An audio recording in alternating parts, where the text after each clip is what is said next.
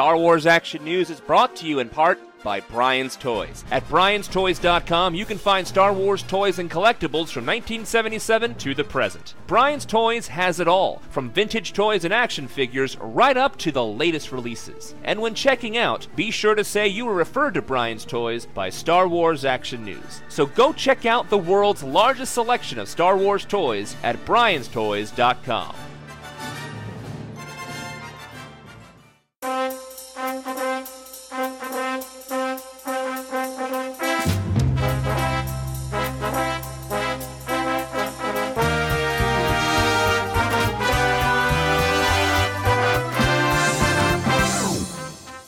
listening to Star Wars Action News, your source for Star Wars collecting news, reviews, and updates, helping Star Wars collectors collect better.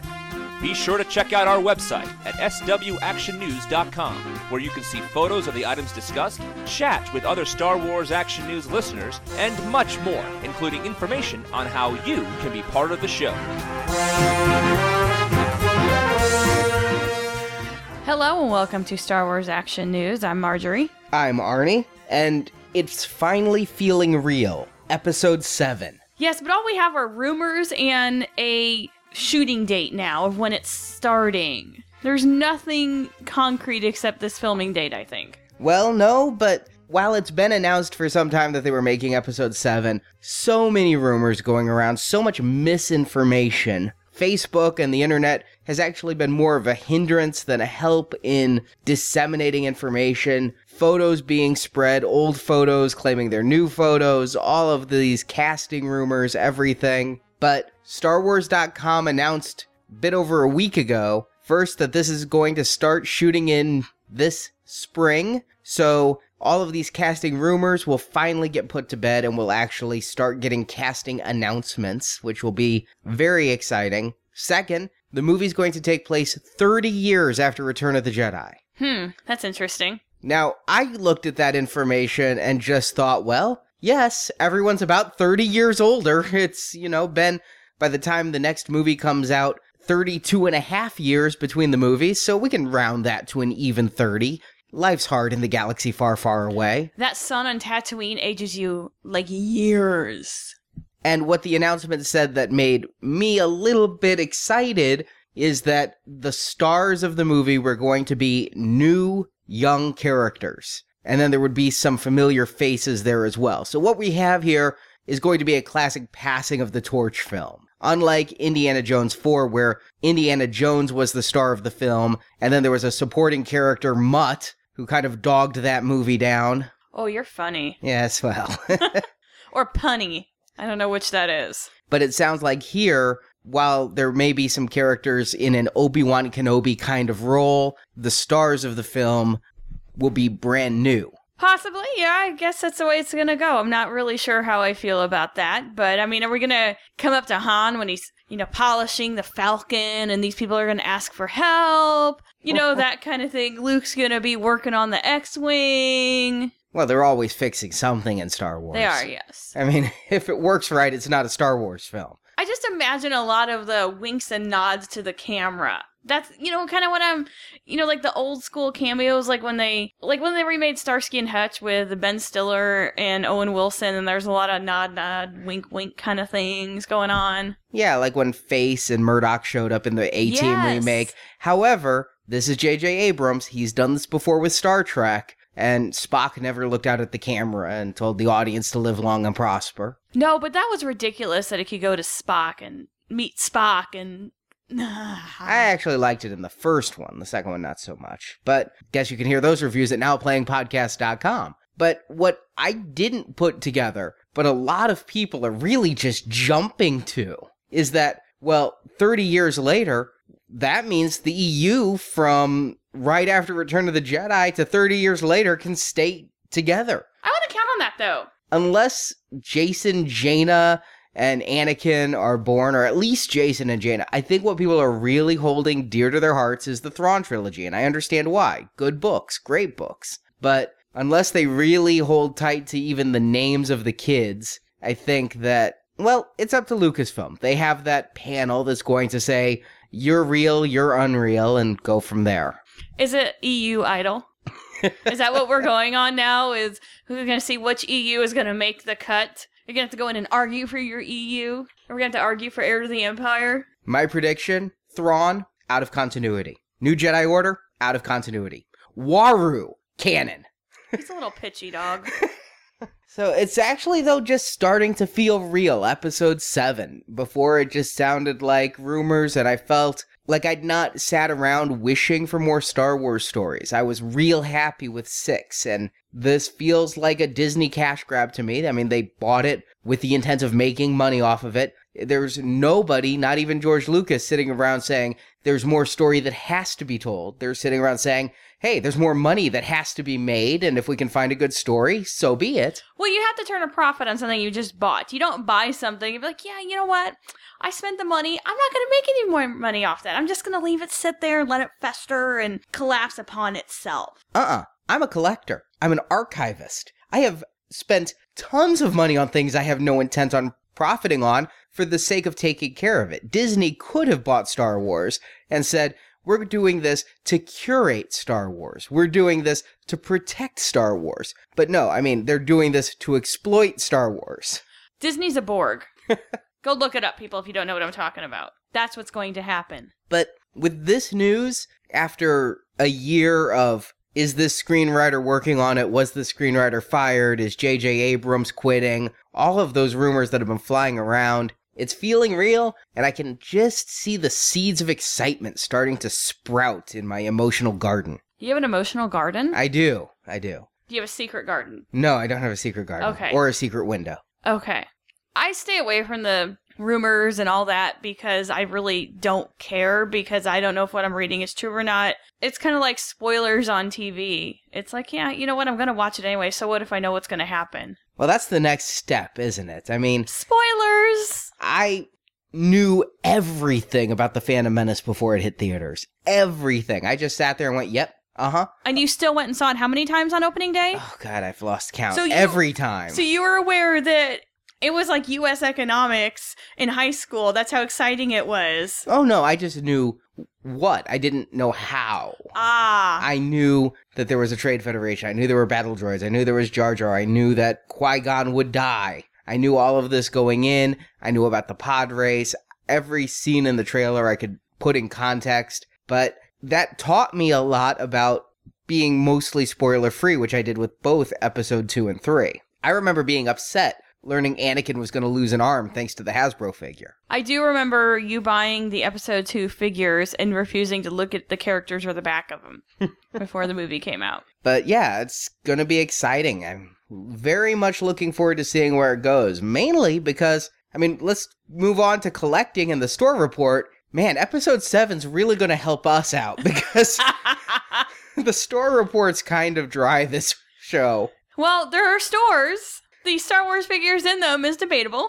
There are Star Wars figures in them. Whether or not you want them is also debatable. One thing you probably do want, if you have a half priced books in your area, which is a chain that's not around us, but I've seen reports online that the Steve Sansweet Ultimate Action Figure Collection book is now there for $14.99. That's a good price. It is. I think that it's absolutely worth it for $15 just to have that kind of a look. And if you want to look at it, that kind of a checklist. If you're a loose figure collector and you're not into repacks and all of that, that is a great guide to use as to what is and isn't a re-release of a figure and all of that. How do you tell your repaints from your retools from your remakes? That book would be a good guide to you. I'm a carded collector as well as loose, so it's a little bit harder for me. I just have to buy them no matter what. Now, interestingly enough, if you buy it online at halfpricebooks.com, which is actually hpb.com because they're cool like that with the slang, it is $30. So it'd be behoove you to find it in the store. Well, at that point, you just go to Amazon where you can get it for twenty five sixty one. Exactly. And no tax. Otherwise, I'm looking at Amazon. Even though it's far more dated, coming out before episode one, I still think his Star Wars action figure archive book is just one of the best out there and that's available still on Amazon. You can get it new for 45 or used for 448. So, the problem with the Ultimate Action Figure collection is by having so many figures that you have to put into a book at 350 pages, it's very high level. Whereas back in 99, there were so many less figures. It was the Star Wars action figure archive book that really started to inspire me to photograph toys and lead to eventually doing the podcast we do today.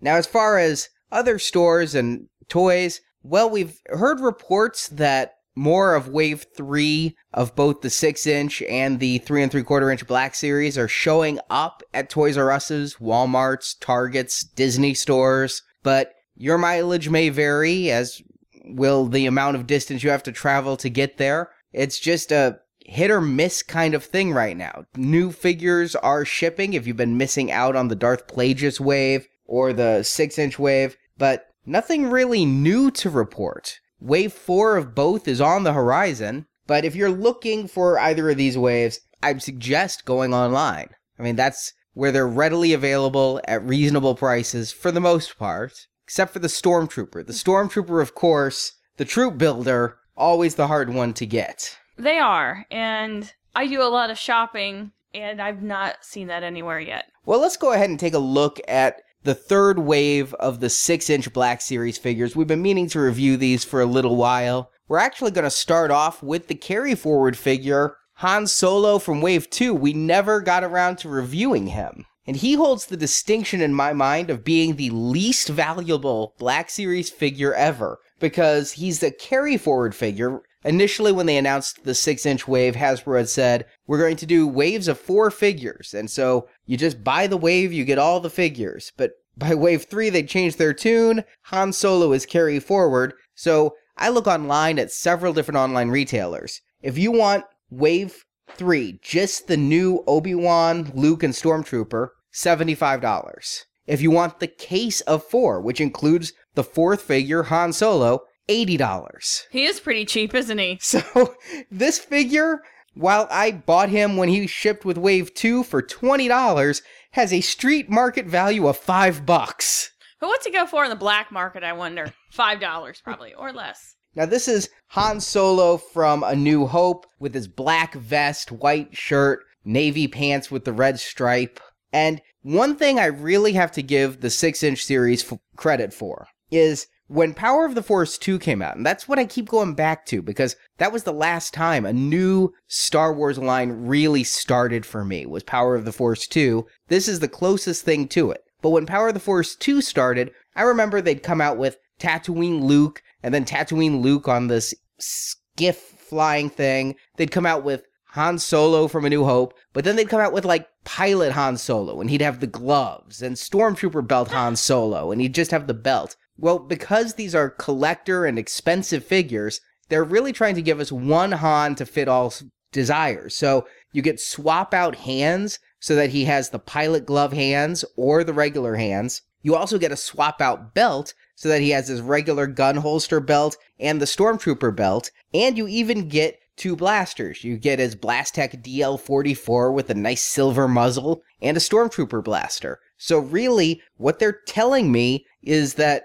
unless they decide to do a trash compactor dirty version of Han, this is the only Han in this outfit I'm going to need that I can think of. Well, I think that you're telling yourself, though, that you need at least three more because you have to display him in all his different permutations. Well, that's another way of looking at it. If you choose to do that, you can. I because it's not different heads, don't see the need to do that so much as I can pick my display and rotate it and then keep the other parts well close by. And if I decide to put him in a gun turret that's never really going to come, or put him outside of a facade of a Millennium Falcon or something, I can throw the gloves on him. If I want to have him shooting the six inch Greedo, then I can keep him without the gloves and without the Stormtrooper belt. That makes sense. But knowing you, I figured that you needed to have the extras. Well, I'll tell you, I already have two of him because for $5, I wasn't going to not get Han. Of course. I mean, it reduces the price per figure. You know, if you get four for 80, you're paying 20 a figure. If you get three for 75, you're paying 25 a figure. It's just economic sense to get a second Han.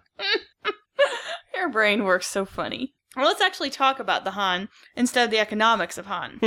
Which could be a college course, I suppose. I think they did a remarkable job on his face, don't you? From a certain point of view. And I mean that very literally. Yes, it's like Two Face from Seinfeld, where if you look at him a certain way, it looks like a young Harrison Ford. If you look at him another way, it's just faceless, eyes too close, kind of weird. Uh huh. If you look at him straight on, I don't really see Harrison Ford, but if you get him at like a 45 degree angle or a profile, it really looks pretty close. I think they did a remarkable job, though, on the eyes and the eyebrows, as well as the sculpting of the hair. I mean, it's a little bit raggedy. It kind of really has the scruffy nerf herder look to it. So if you went to the barber shop and asked for a scruffy nerf herder, that's what they'd give you? Yeah, well, actually, they'd probably kick me out. But Yeah, probably. I, I like it. It's not a bad figure. I think they've got a, a good likeness if you tilt his head just a certain way. The hair has that good late 70s bounce and fluffiness that all the boys had in their hair. You know what I'm talking about. Mm-hmm. his shirt is unbuttoned to a nth degree to reflect how Harrison wore it in the movie. Yes, he was, you know, alluring, but not too alluring because it wasn't that kind of movie. He just needed the gold chain to kind of go there that everybody was wearing in the 70s. You know, it's a step away from Leisure Suit Larry kind of unbuttoning of a shirt. I really like the figure's articulation. You can move him a number of different ways. You can get him to hold the Stormtrooper rifle two handed or hold his regular rifle one handed. You can move his legs about to get a number of different poses. He's got the mid thigh swivel, double jointed knees, what we're calling over on Marvelicious Toys the Vonner ankles or the ankle rockers for the feet. I mean, a lot of articulation and detail going into this, including the Megator Mega T finger that can actually go into the trigger of the blaster. He does hold his blaster very well, doesn't he, in the non gloved hand? Mm-hmm. It's very good. And you can move his arms about in a great poses and, you know, you can pose his arm back like when he's talking to Greedo and filling with the boots behind him. You can do that, and I think that's kind of nice. I also like that the vest is a completely separate part. So if you were so inclined and had for some reason the desire to customize this figure or have Han without the vest, you'd be able to at very least cut it off or perhaps with a little bit of finagling work it off of his arms. I'm not going to do it even though I have two of them. I'm not going to do that to it. I think you would be hard pressed getting that off and not damaging somehow because it is plastic. Right. But if you had a spare for $5 because you ordered a wave and you decided you didn't want Han to be wearing the black vest, a pair of scissors or an exacto knife would take care of that for you real quick. True. Also, I want to give some credit to the Stormtrooper belt because we're going to be reviewing the Stormtrooper figure just a couple minutes. This is a separate belt. They didn't just take this part off the Stormtrooper because on the Stormtrooper, he's got the thermal detonator or grenade on the back. Here on Han's belt, it does not have that extra bump on the back. So it is a separate molded Stormtrooper belt. Hmm. That is nice. I like the Stormtrooper belt because that's when they really got fun. See, I like his regular belt quite a bit. It even has the part that slings around his leg. You've actually got to kind of thread his foot through the hole and then put it around his waist. And there's a lot of detail on this belt in that it's got a lot of silver paint to it and a little bit of a wash to it to make it look like it's seen some action. You know, I never noticed that bottom leg strap. Yeah, I didn't either until I was trying to put it on and take it off of the figure. I wish they'd have given the figure itself a little bit of a wash as well. I mean, his shirt is all one color, his pants are all one color other than the red stripe, but they added it to the belt. It adds a lot of detail for this figure. I can see why this figure is one that I'm currently having a hard time finding in stores. When I look and I find all these Wave 2 figures, all I'm staring at are Greedos and Slave Leia's. However, Boba Fett, of course, and Han Solo are selling out. And I think those two go together as well. I mean, they have a shared history, at least in the EU, that may or may not stay existent. so, as far as carry forward figures go, I would have thought this would be a mistake to carry forward, but I have seen actually less Han Solos on shelves than I've seen Boba Fett's at this point. I've had a pretty good run of finding Boba Fett's at Kmart's and Toys R Us stores. On the way back from Planet Comic Con a couple weeks ago, I found a Boba Fett just at a random Toys R Us stop.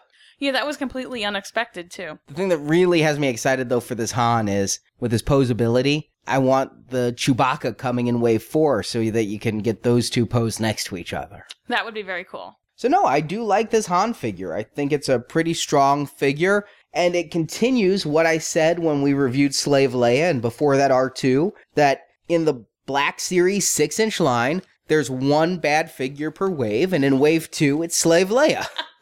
now, the thing of doing one bad figure per wave when you have four figures in a wave means you're getting a 75% success rate, which is really good. Now, when you go down to three figures per wave, that gives you then a 66% success rate. So you're going from a mid C to a mid D if you're looking at academic grading. And sadly, that's the case with our first three figure wave, wave three. The bum figure of the wave There's always a bum figure. is episode three Obi Wan Kenobi. Well, let's just face it. Yes, look at his face. Who the hell is that? it looks like he's got frostbite because of the color of his skin and the waxiness of the skin. we were complimenting the Harrison Ford likeness on the Han Solo. Here, this looks nothing, nothing like Ewan McGregor. No, not even close.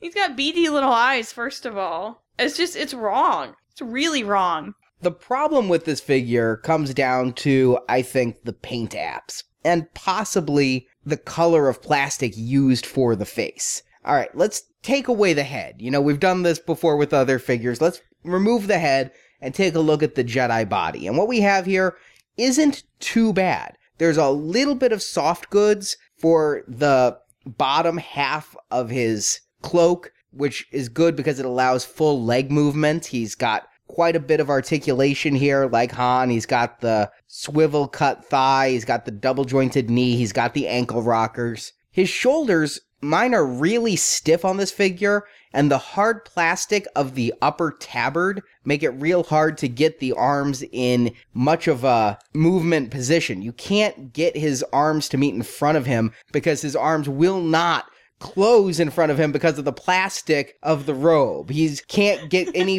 further than I'd say a maybe 100 degree angle from his body. It's like his arms are caught in a sweatshirt and he can't move them. Yeah, he can go from about 100 degrees to 190 degrees with the rotation on the shoulder there, but it's really hard. You've got to try to get some elbow movement and things to get him to move his hands in front of his body. It's not going to happen at the shoulder. You know what? I always hate when they do the half soft goods, but I understand why they do it because he's rendered kind of crippled because he wouldn't be able to move his legs. Yeah. So, but I hate it because it looks bad. When you look at it from the back, it looks bad. When you look at it from the front, it looks bad. I don't think it looks that bad as far as the soft goods go. They did a good job in this case of color matching and texture matching. They said that they were going to be more picky and use a higher quality fabric and use more fabric control on the six inch series than they had been on the smaller three and three quarter inch series.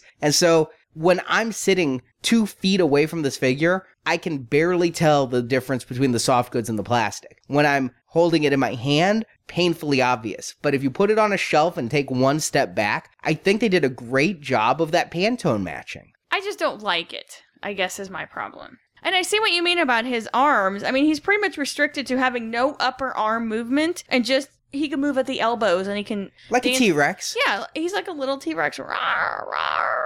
You know, he's hindered by his lack of arm movement. And again, ignoring the painful face, he comes with only one accessory, which is really light. I mean, compared to with other figures we've been talking about, we just get the lightsaber, which does come with a removable blade. They did a good job of painting the lightsaber. I think I may have a paint error on mine as there's a little bit of the bronze on the black area of the handle. I like to think of it as weathered. Yeah, let's just call it weathered because you don't need another one of these. And if you try to return it to the store because of that, they're just going to stare at you. If you could ever find this figure in stores. Yes. But if this wave does ship in mass, all right, yeah, I might buy another one and return this one. Of course. And I won't tell them why. I'll just say it's defective. Look at the face. Because you look at the face on this, he's got bug eyes. I mean, they're not beady. He honestly looks like he's been smoking something he shouldn't and has really dilated pupils. He's also got the Spock eyebrow on one side. Did you notice? They just Painted mispainted the yeah one eyebrow. They used a thicker brush than the other one. It's a A little bigger- heavy-handed there, huh? It's like his waxer didn't do a good symmetrical job that day.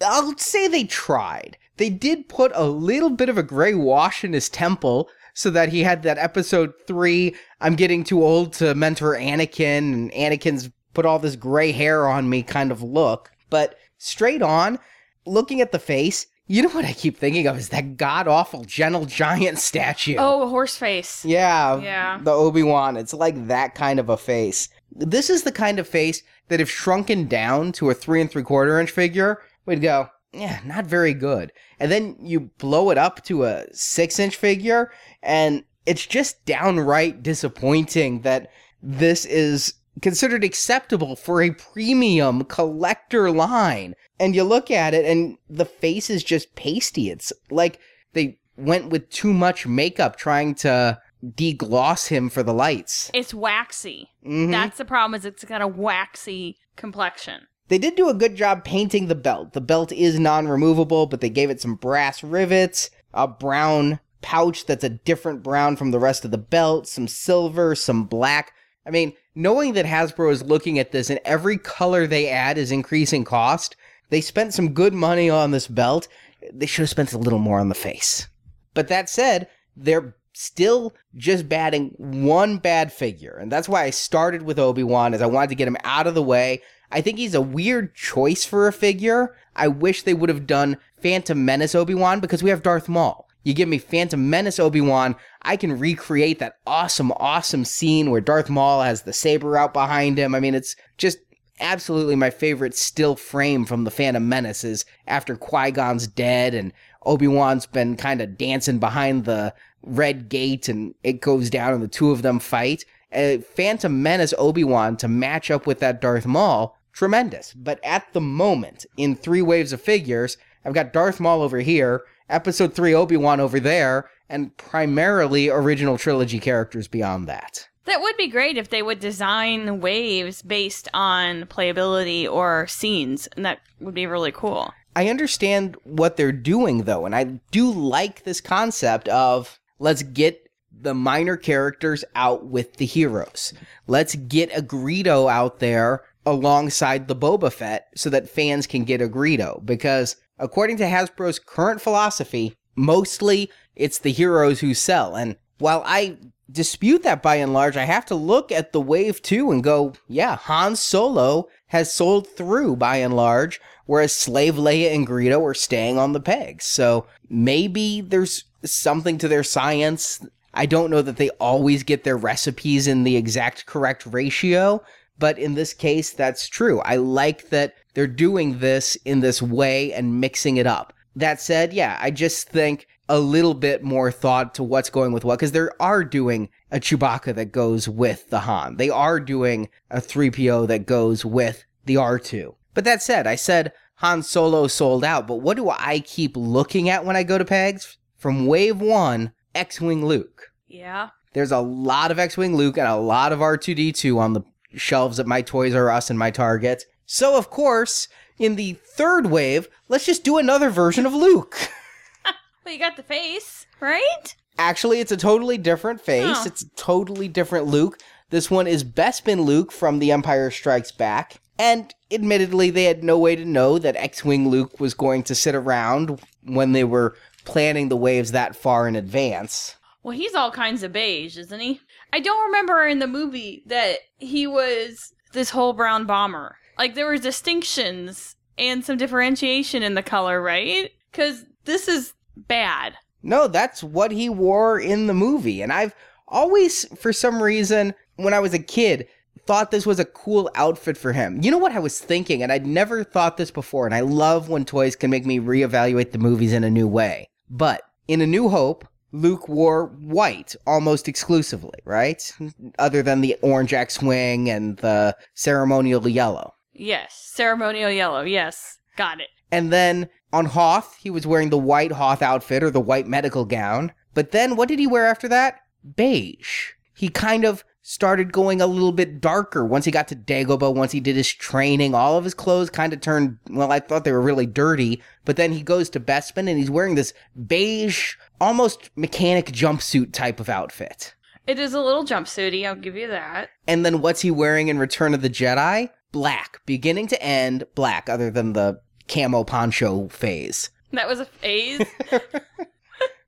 So, looking at this, I see it as a planned visual evolution of the character through wardrobe. I never thought about it like that, but that's a really good way to look at it. And I guess it was a lot of brown in the movie. It just didn't appear to be so brown. Maybe it's because it's not condensed in a little action figure? I mean, in my head, I knew this is what he wore, but this just looks like really. Uh, maybe it's because it's kind of mottled and dirty and got a wash on it. I think that that's what's hitting it is it looks very monochromatic because it's this blackish beige. They gave it a pretty even wash and the only differentiation in color is the boots, but that is fairly screen accurate and it also I mean it goes back to the vintage figure days when they used the same color from neck to boot. Did yours have a paint error? Because I noticed a brown swatch on the cheek. Or is that supposed to be his cut? And it's just brown like the rest of them? No, you found a paint error on Woohoo! I win! I win! What do I win? What do I win? Returning this to stores if we ever find another one. All right. maybe I shouldn't have said anything. Now, like the Han Solo, I think from certain perspectives, this head is very Mark Hamill. I think that from a couple different angles, it really represents what Mark Hamill looked like in Empire. It's not perfect, but it's very close. Eh, I don't know. I originally thought it didn't look like him at all. They got the hair right, but I just didn't think it looked like him in the face for some reason. And it looks like someone else I can't place, and it might just be a, a TV character from something, but I don't think they got the face exactly right. I think they did a decent job on the blue eyes. Once I broke out the macro lens, never break out a macro No. lens on your figures. This is what I'm learning. I could see that it was a little bit sloppily painted, but if you're not putting him under a magnifying glass, I thought that looked pretty good. I do like the sculpting of the hair. Whoever's doing their hair sculpting is doing a really good job of it. A lot of detail in this outfit. His belt, it looks a lot like Han Solo's belt. It's got that weird thigh strap as well as the waist strap, but it is a different belt or at least a retooled belt because Han, you know, he slings that gun low because he's cool like that. He's got swagger. He's a gangsta. Unfortunately, and I should have mentioned this with the Han as well, once you start restraining their leg like that, you put something around their waist and around their thigh, that does restrict the leg movement quite a bit. Yeah, unless you put something stretchy on it, they're kind of stuck, aren't they? It's kind of like a seatbelt for his leg.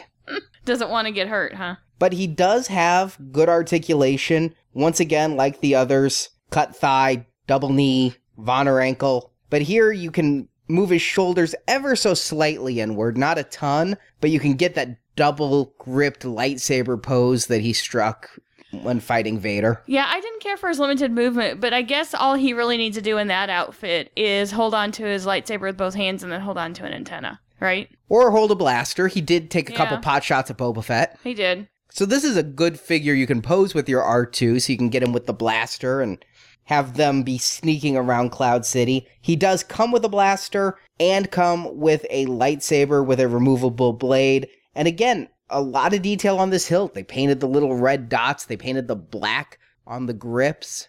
I don't like the removable blades because inevitably you're going to lose one piece of it.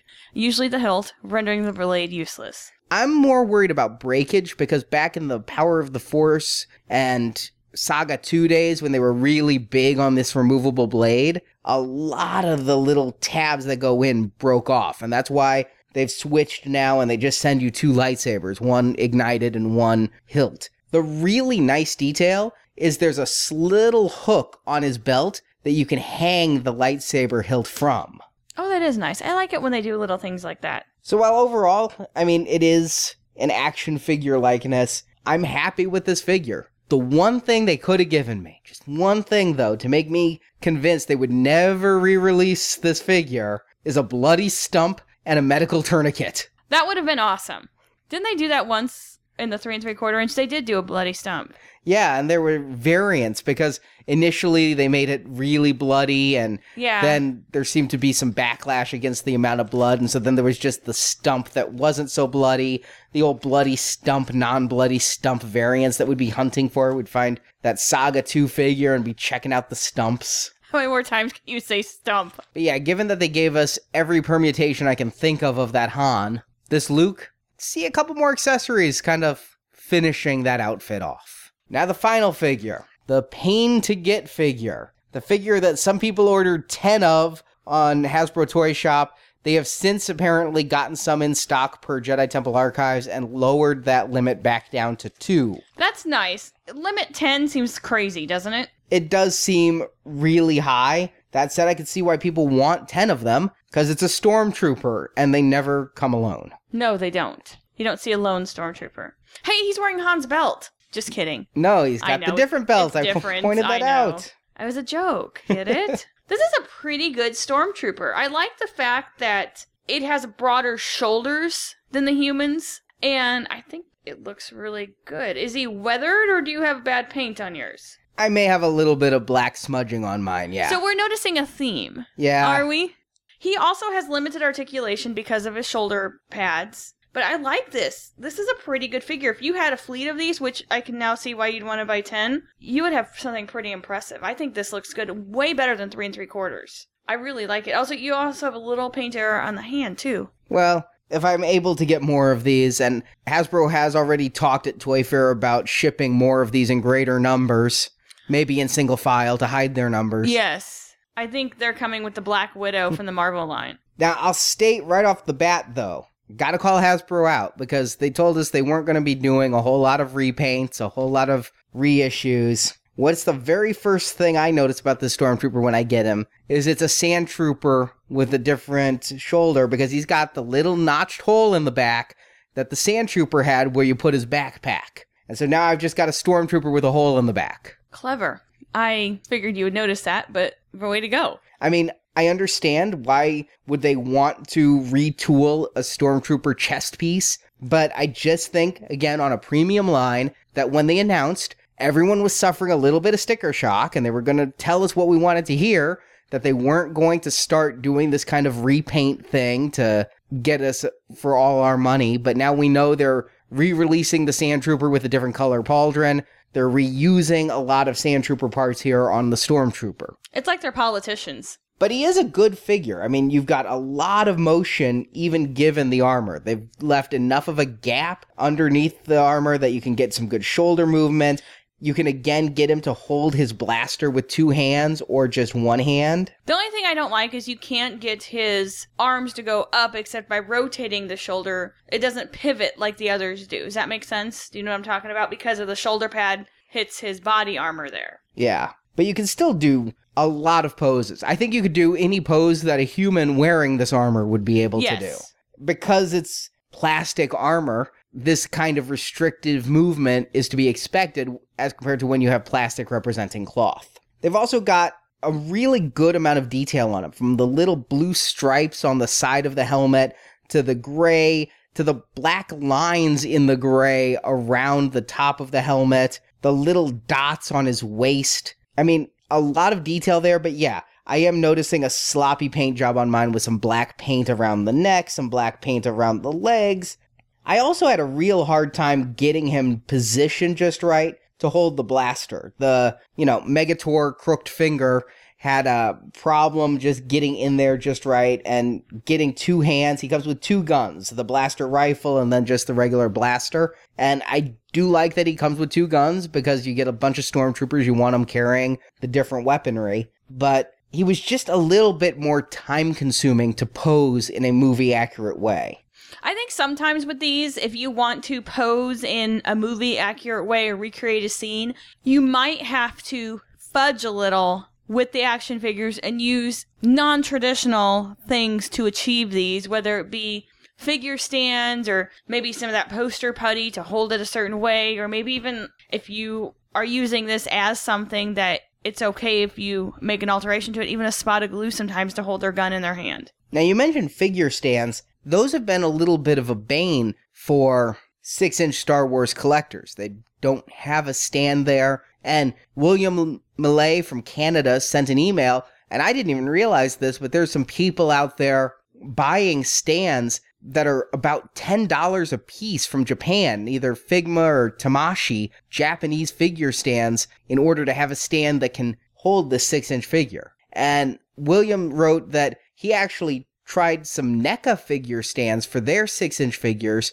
and he said that it fits relatively well. The figure doesn't sit completely flush on the stand, but it stands and doesn't wobble. And I bet with a little bit of exacto knife sculpting, you might be able to either shave off the top if it's the peg is too deep for the foot, or if the peg is too wide for the foot, maybe just shave it down a little bit. But he was able to get 10 stands for $16 at his local comic shop. That's not bad at all. And I did look online. Dorkside Toys has NECA's set of 10 stands for $9.99. And the ones William was talking about, he said they only had one peg. But looking at these, it looks like there's two or three different pegs on these NECA stands. So if one peg doesn't work out, you might have some luck on the others. And they're kind of a, again, I'm going off the photo from Dorkside Toys' website, but they're kind of a milky, clearish. Oh, they look completely clear outside of the package in the photo they show. So that might be worth giving a try.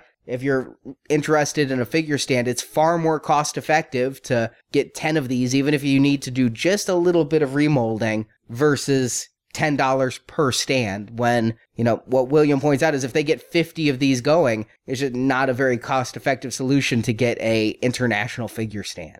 And speaking of Dorkside Toys, I was checking them out because they are a new sponsor of our sister podcast, Marvelicious Toys, and they have quite a bit of Star Wars in stock as well. If you're looking for wave three of the six inch figures, they do have them. Three figures for $74.99, or get that Han for $5, all four figures for $79.99. They also have wave four of the three and three quarter inch figures up for pre order, both as a set and individually. I've gone ahead and actually pre-ordered the set from them just because of the continuing I won't say distribution problems because it's not like I'm facing peg warmers. It's just the sell-through rate is so quick. And I got all 6 of wave 4 for 64.99 or you can order Bastila Shan, Toryn Farr, Dagobah Luke, Dak Ralter, Yoda and the Snowtrooper for 10.99 each. I'm sure that the Snowtrooper at the very least and probably Bastila Shan are going to sell out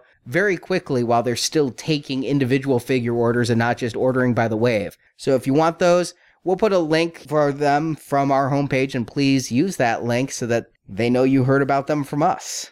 Now, speaking of information emailed to us, I got an email from Scott Carmichael alerting me to something I had missed out on because it's a UK item and also because we've talked before on the show about DeAgostini, how they were doing the little metal Star Wars figures internationally, and then they did the ships. I picked up that Death Star that kind of looked like a fallen down birthday cake and all of that. well, DeAgostini's doing a couple of cool things. When we visited Duncan Smithsonian a couple weeks ago, he showed me they were actually now doing chess pieces. So you can assemble a chess set where they have the nice bases and things, and so they're fully painted. They were doing this with the DC Comics line. They're now doing this with Star Wars. So that's something I'm really going to be looking into picking up. And you can get those usually at your local comic shop, even though they're primarily distributed internationally. But something that Scott turned me on to is they're also doing Build the Ultimate Millennium Falcon model. This is a one to one scale prop replica so that you are building a Millennium Falcon the exact size of the prop used in the making of the film. Why? And who, where are you going to put it? Well, it's not giant. I did check. When completely built, this thing is about 32 inches long, which is almost the exact same size as the Master Replica's Millennium Falcon Studio scale model. The problem I have with that is I start hearing model and one to one, and I think it's as big as the Falcon's supposed to be. Does that make sense? No, this is as big as, the, as prop. the prop. That makes sense. Okay, I'm good with that. We can store that. Now, this thing is really cool. It reminds me of like a hybrid between the Master Replica's Millennium Falcon and the Code 3 Millennium Falcon because it has working electronics. It's studio scale. It's got LED light up back. It runs on some double A's. And you can even take pieces off and look inside. They're sending you the chessboard and all of that so you can see the inside and outside of the Falcon. Very cool. Now here's the crazy part. Because the way DeAgostini works is they send you a magazine and a little metal figure. So with the Millennium Falcon, what they're doing is they're sending you a magazine and a couple pieces of the Falcon. This is going to take forever. They're sending you one per week, and there's a hundred issues or a hundred little kits. And they send you a tiny screwdriver, and after a hundred weeks, almost two years, you can assemble this giant studio scale resin Millennium Falcon. I really hope that the screwdriver's first. This is a very clever idea, but this is going to be maddening, isn't it? It's time consuming, I'm sure, to assemble this. It's pre painted. If it wasn't pre painted, I wouldn't look twice at it. But being pre painted, I mean, you basically you put it together.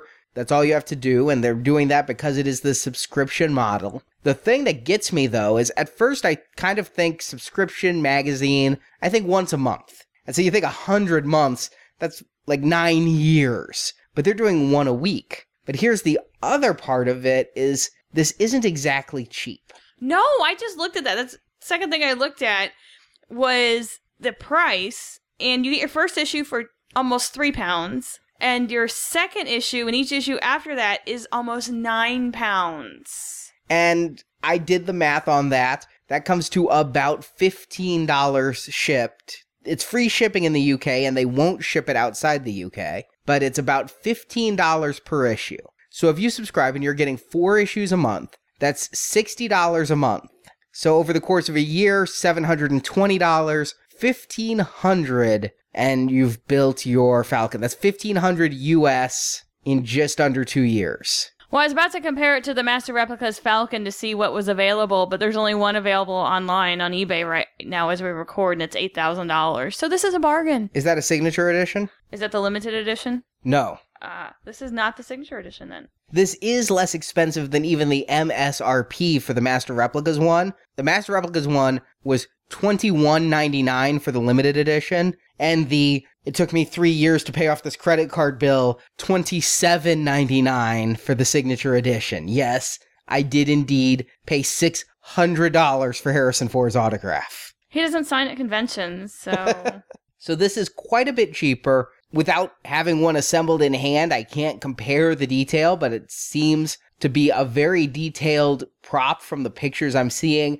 It definitely looks at least kind of code 3, maybe halfway between code 3 and MR. I've got to think that assembled, this will have a few gaps here and there because you're getting it piece by piece. And so it may not be as cohesive as the Master Replicas one was. By the same token, it may be much easier to transport than the Millennium Falcon from Master Replicas. And both times we put that thing on the base and just, ooh, so afraid of breaking it. I don't even like to look at it, I'll be honest. I'm just afraid. And this does come with five free gifts, including a t shirt, a binder that you can put your magazines in, and you can buy other binders, and a display stand, which I actually find really cool. It's a table stand, but it can also be wall mounted. You can actually display this Millennium Falcon on your wall. Hmm, that's interesting. I don't know how I feel about that. It's where I'd like to display it because tabletop space is a premium when I have my stuff Really? displayed. Wall space is a premium. You've got quite a bit of art too, and things that go against a wall. Well, I'm kind of looking to you, Mike Domain,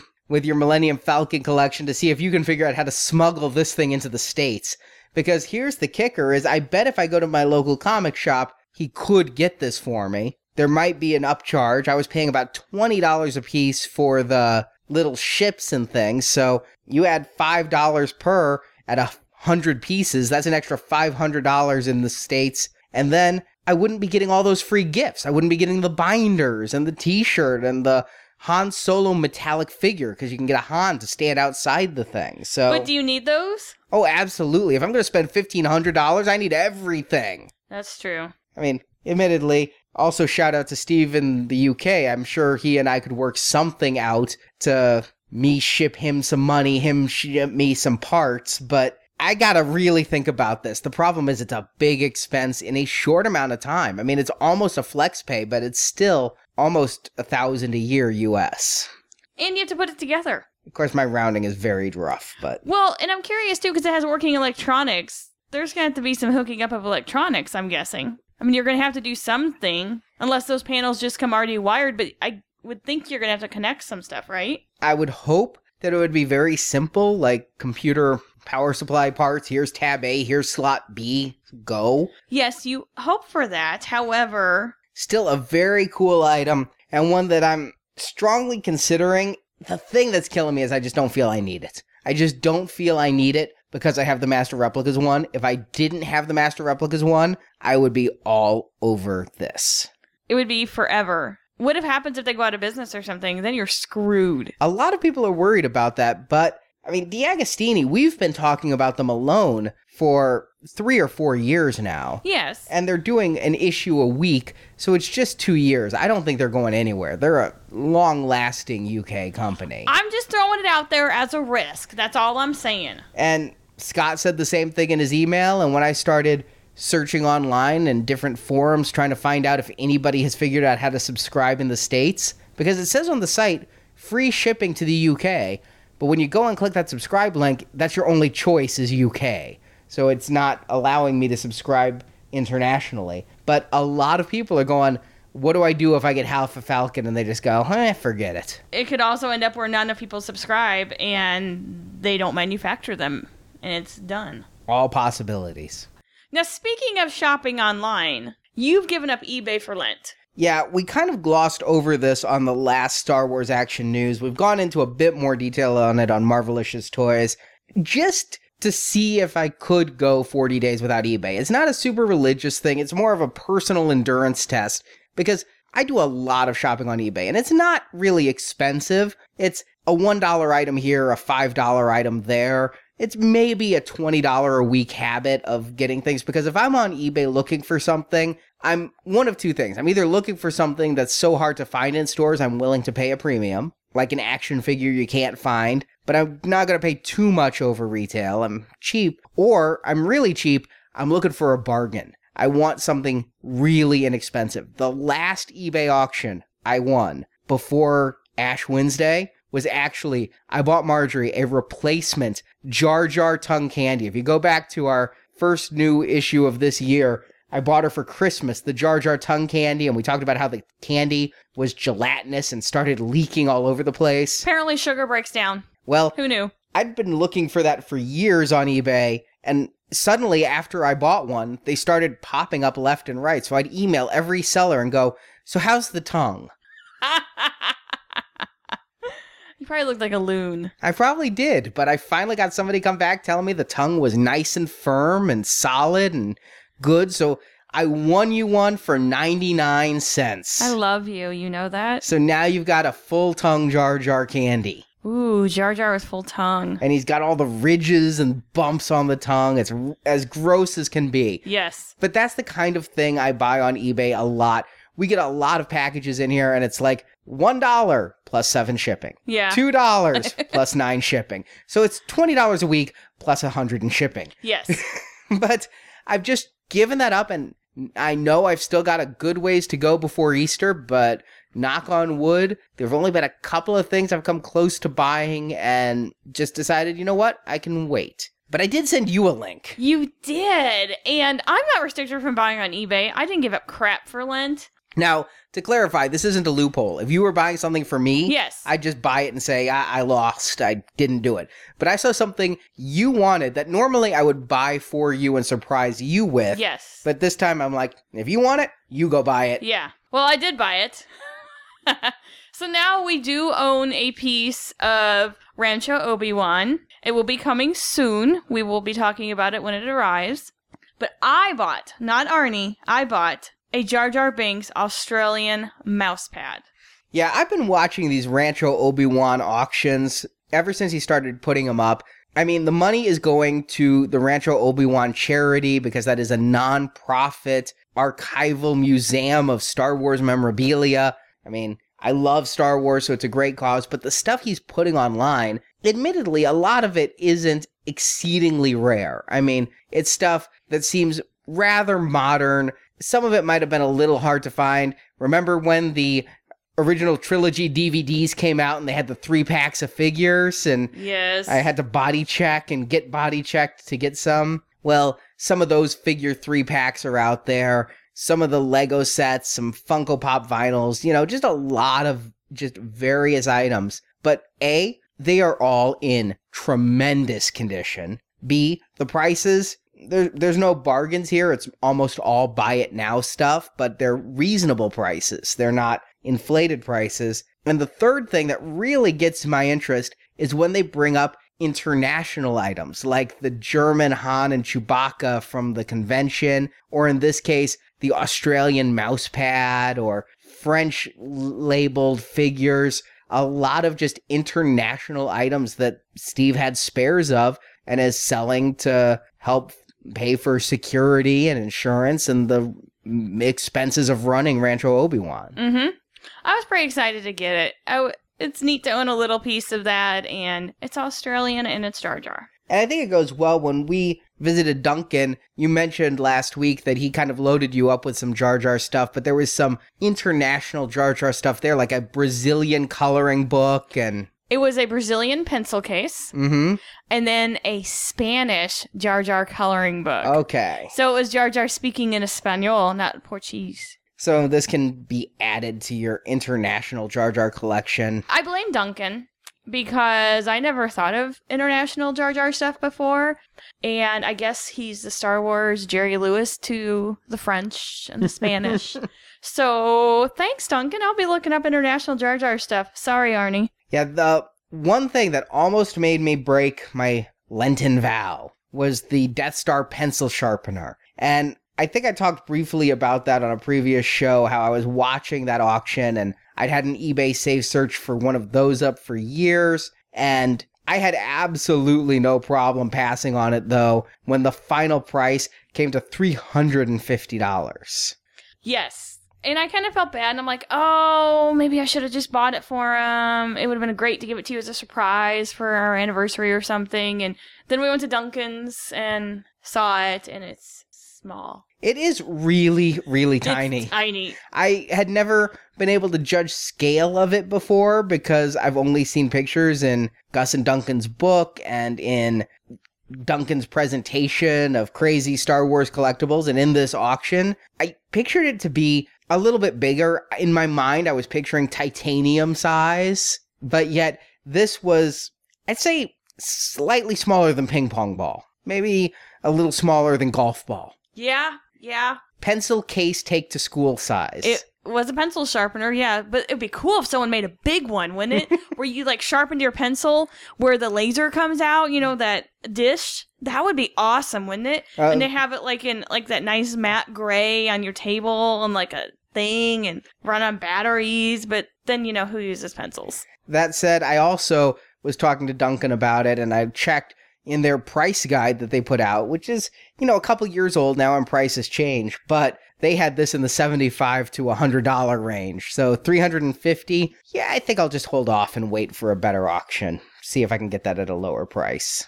But definitely check out the Rancho Obi-Wan auctions. Great cause for some great items. Now, finally online this week, if you're looking not to buy but to sell or take some of your collectibles, get some money out of them to turn around and put into other collectibles, and you don't want to part and parcel it out to eBay, Brian's Toys is buying Star Wars collectibles. They're buying all types, all different kind of things you can think of.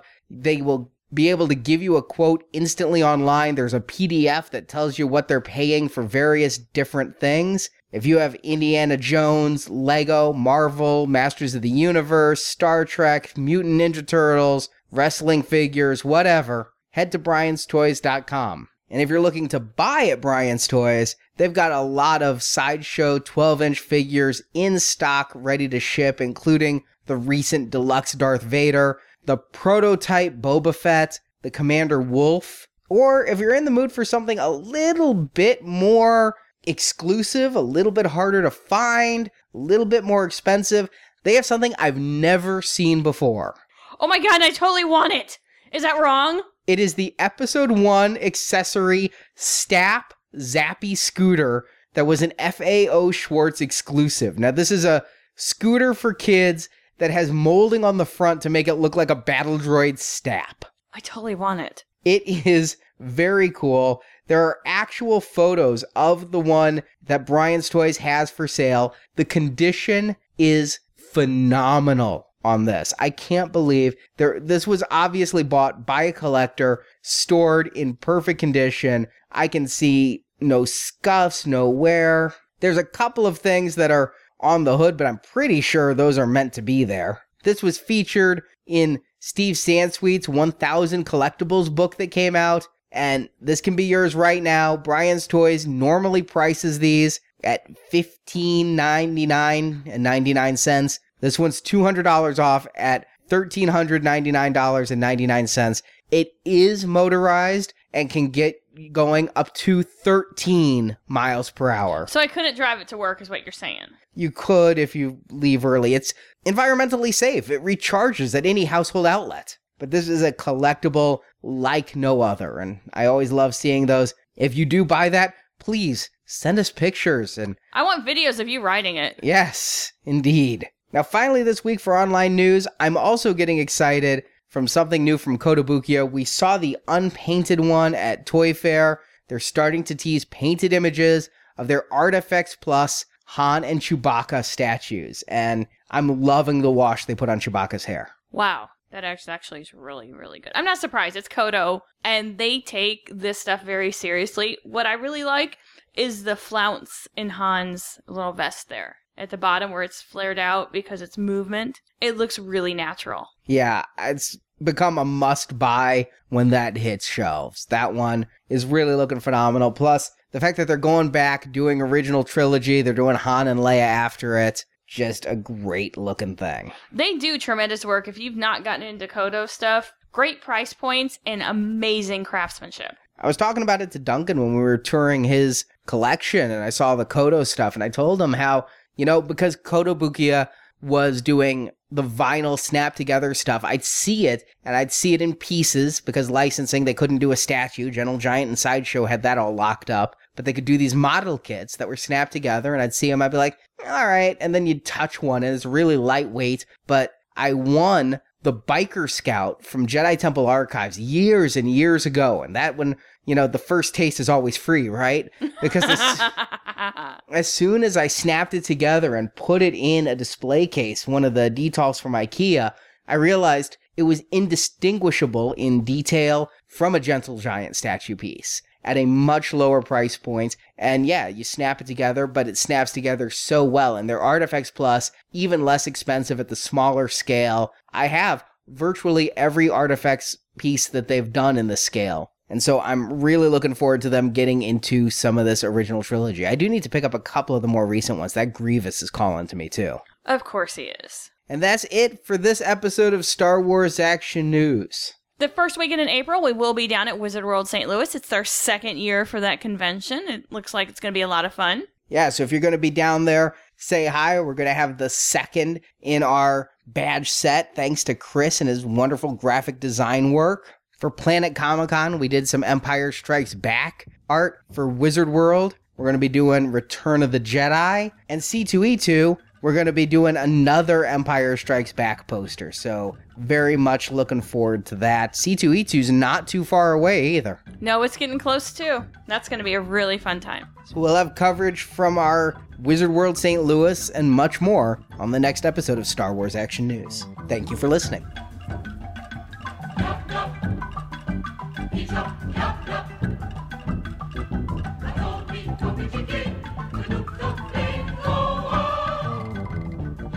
Thank you for listening to Star Wars Action News. We hope you've enjoyed the show.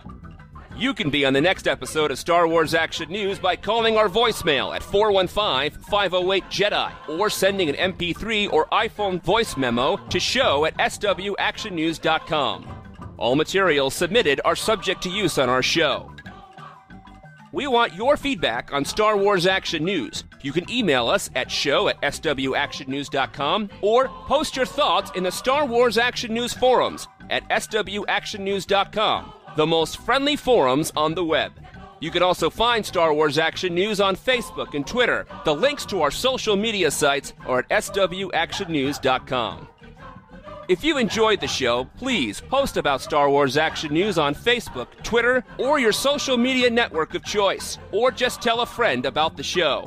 We would also greatly appreciate a five star written review on iTunes. A link to our iTunes feed is at swactionnews.com. If you also enjoy Marvel Comics, you can hear Arnie and Marjorie talk about the toys and statues based on Marvel Comics characters on the Marvelicious Toys podcast at marvelicioustoys.com. Star Wars Action News is created, produced, edited, and hosted by Marjorie and Arnie. Star Wars Action News podcast video enhancement by Andrew, Daryl, Josh, and Barrett. Star Wars Action News website designed by Jason. Photo editing by Jay. Graphic design by Chris. Associate produced and announcements by Brock. Segments hosted by Jerry, Jonathan, Brock, Nathan, and Steve. For more Star Wars collecting, please check out GalacticHunter.com, JediDefender.com, JediTempleArchives.com, and YakFace.com. And we thank those sites for their support of Star Wars Action News. Star Wars Action News is not affiliated with Lucasfilm Limited. The show is created by Star Wars fans showing their love of Star Wars. Star Wars and all that the Star Wars universe contains is trademark and copyright Lucasfilm Limited, a subsidiary of the Walt Disney Company. All rights reserved. Star Wars Action News is a Venganza Media production. Copyright 2014. All rights reserved, and no part of this show may be reproduced, repurposed, or redistributed without the written permission of Venganza Media Incorporated. Until next time, may the pegs be stocked and the Force be with you. Star Wars Action News. Now, this is podcasting.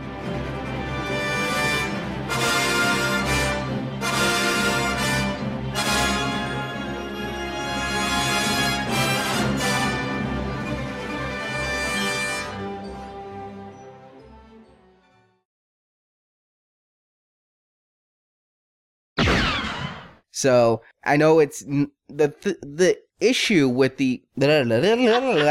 Little tongue twisted there, Arnie. Oh, also, side note: if you have the price guide from Duncan and Gus, look up how much they valued the price guide from Duncan and Gus.